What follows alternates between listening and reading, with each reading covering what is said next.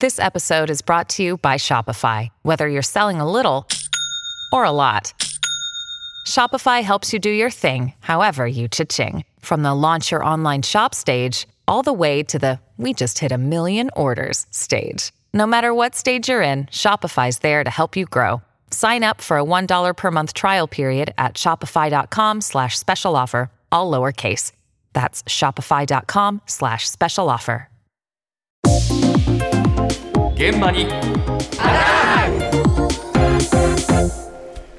今朝の担当田中ひとみさんですおはようございます。おはようございますおはようございます行楽シーズンになりまして、カメラを持ってお出かけする方も増える時期かなと思うんですけれども、はいここ数年、ある中古カメラが売れているそうなんです。何が売れているのか、中古品販売店米表のカメラ担当、花房よしきさんに伺いました。フィルムカメラの人気自体がもうすごく再燃してまして、あの、1年くらい前と比べても、もう売り上げは1.5倍以上にはなっております。えっ、と、人気のものですと、まあ、コンタックスっていうメーカーですとか、リコーですとか、富士フィルム、ミノルタなどの国産のコンパクトフィルムカメラ、他にもあの、ライカですとか、ニコン、オリンパスなどのレンズ交換式のフィルムカメラ、もうほとんどがもう製造されていないものにはなりますね。もう中古でしか手に入らない。あの、デジタルカメラは、そのあまりにも古いモデルですと、バッテリーですとか記録メディアがどうしても揃えることができないため、ほとんど買い取りが難しいものには正直なってしまいます。その点、そのフィルムカメラであれば、例えば50年前のものであっても、まあ、フィルムは現在でも対応しておりますし、アナログの構造なので、その壊れていても、あの、修理ができるものが多い。人気のモデルはもう掲載してすぐに売れてしまうこともありますね。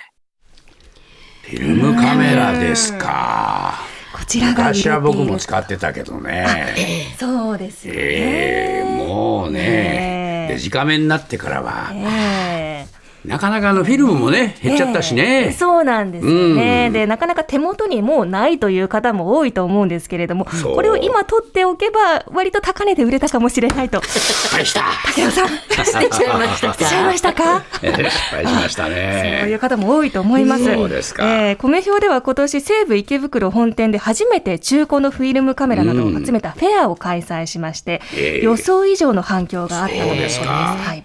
そして中でも人気なのはコンタックスの T2 という機種、高級コンパクトカメラとして90年代に発売されたもので、ええ。マニアの間では未だに人気が根強いんですけれどもええ、すでにメーカーでは生産終了していると。でこちらの中古品が米表では15万円で販売されていると。いうか。ことで現在は品切れ中ということです。うん。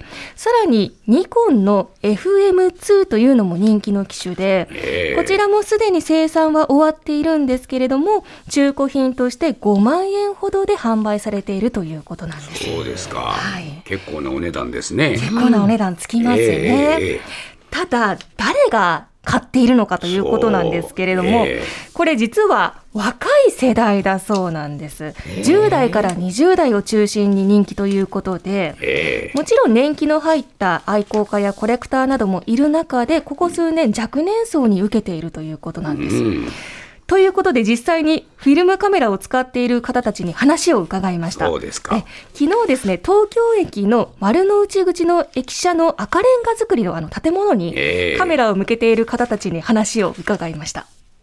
二十歳です。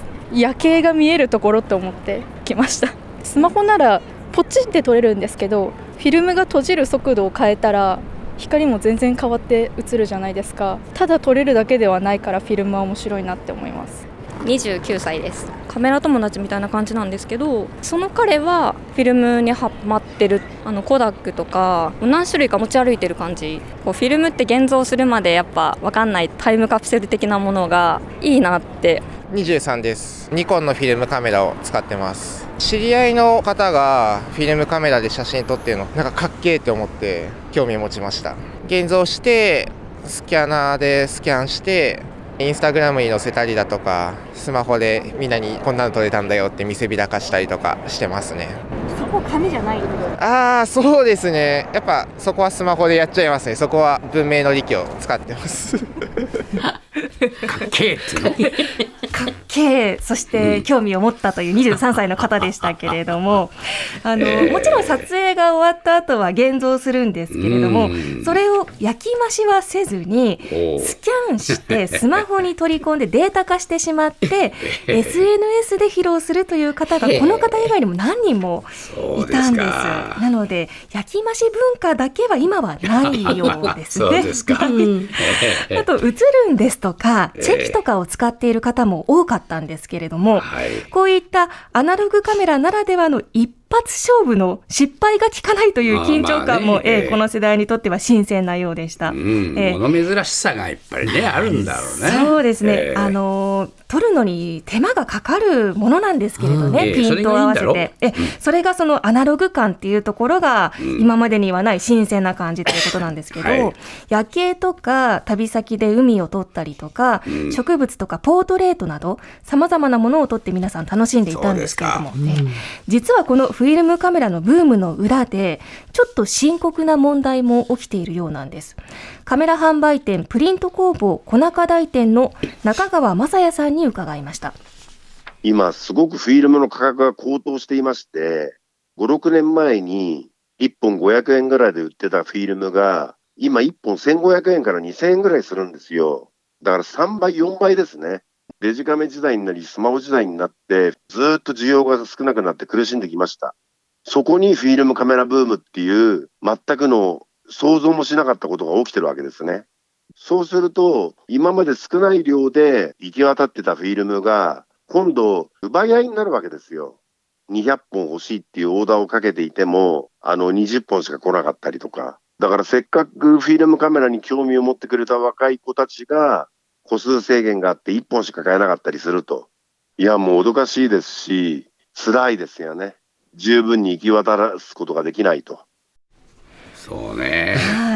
はい、フィルムが高くなっているし、そもそも足りないというお話なんですけれどまあも。当然そうなるんですよ。いや、そうなんですよ。ええ考えてみれば、メーカーはフィルムの生産減らしてきているので、そりゃそうですよねえ世界的ええにまず生産量を減らしていまして、しかも出回っている分に関しては今、原油高とか、ええ円安や人件費の高騰の影響で価格が高騰してしまっていると。